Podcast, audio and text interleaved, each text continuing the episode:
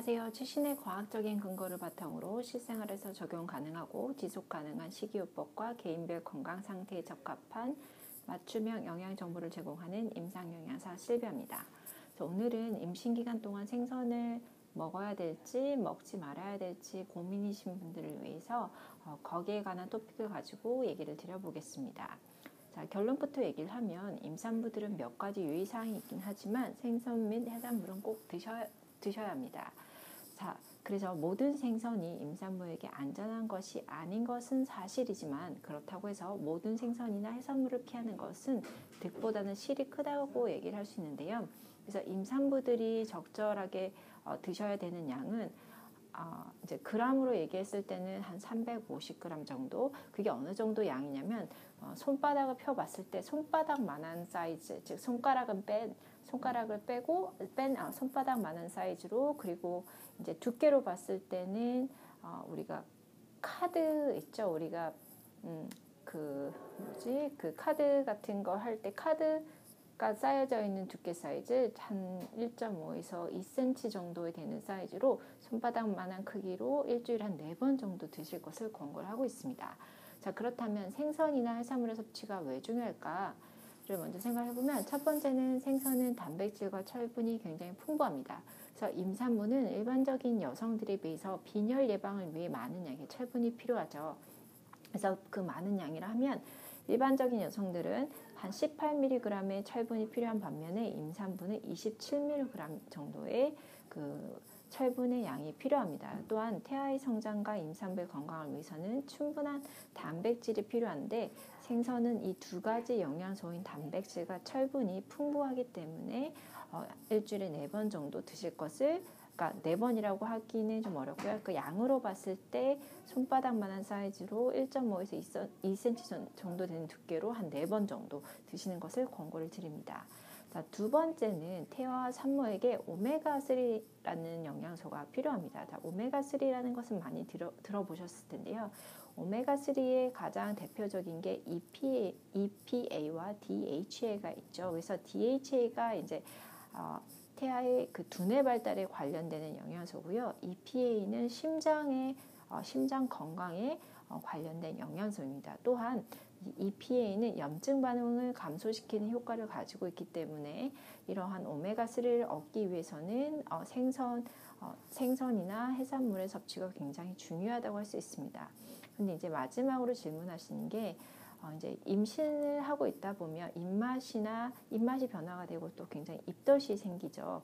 그로 인해서 생선, 생선이나 해산물이 싫어지는 경우에는 오메가3를 섭취하기 위해서 어떻게 해야 되는지를 질문하시는데요. 그럴 때는 식물성 오메가3인 아마씨 기름을 아, 아마씨 기름으로 만들어진 영양제를 드시는 것도 한 가지 방법입니다.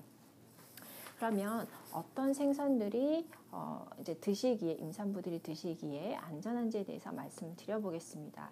자, 생선이 먹기 안전하다는 이유는 주로 수은의 함량을 가지고 얘기를 합니다. 그래서 어, 환경 호르몬이나 수은의 함량이 낮은 생선들은 자주 드셔도 좋고 또 아니면 이제 수은의 함량이 높은 높은 생선들은 조금 피해 주시는 게 좋겠죠. 그래서 우리가 흔히 먹는 빙어, 문어, 굴, 명태 같은 것들은 수은의 함량이 아주 낮기 때문에 자주 드셔주셔도 좋습니다. 그리고 또한 연어 같은 경우에는 양식산이 아닌 천연 연어 있죠. 그러니까 우리가 어, 그냥 바다에서 잡은 연어 같은 경우에는 드셔도 안전하고요. 또한 한 가지 재미있는 점은 연어 통조림 같은 경우에는 수은의 함량이 굉장히 낮습니다. 그 이유는 연어 통조림은 양식이 아니라 바다에서 잡은 연어를 가지고 즉 천연 연어를 가지고 통조림을 만들기 때문에 음, 수은의 함량이 굉장히 낮다고 보실 수 있습니다. 그리고 이제 우리가 굉장히 자주 쓰는 멸치 있죠. 그래서 멸치 육수를 낸다든지 뭐 멸치 볶음을 한다든지 그래서 멸치, 고등어, 청어, 그다음에 정어리, 그다음에 참치 통조림 같은 경우에도 어, 수은 함량이 낮기 때문에 자주 드셔주 다, 자주 드셔 주셔도 좋습니다. 근데 이제 순의 함량이 조금 더 높은 생선의 종류는요. 메기, 넙치, 삼치, 농어, 홍어, 도미, 송어 같은 것들이 있습니다. 그리고 참치 스테이크 같은 경우에도 순의 함량이 중간 정도로 높기 때문에 참치 스테이크는 조금 피해 주시는 것이 좋습니다. 특히나 알바코아나 화이트 튜나 같은 경우에는 순 함량이 다른 어, 참치 종류보다 조금 높기 때문에 조금 피해 주시는 것이 좋다라고 보실 수 있습니다.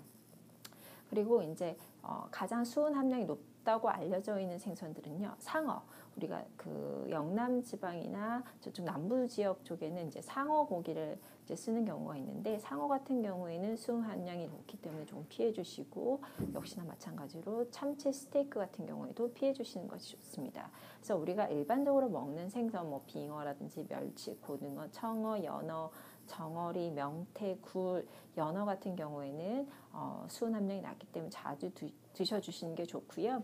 그 외에 홍어라, 홍어나 도미나 송어 같은 송어, 뭐 농어, 참치 스테이크는 조금 피해 주시는 것이 좋습니다. 자, 그러면 몇 가지 어, 자주 드시는 어, 자주 이제 질문해 주시는 것들에 대해서 조금 말씀을 드려보겠습니다.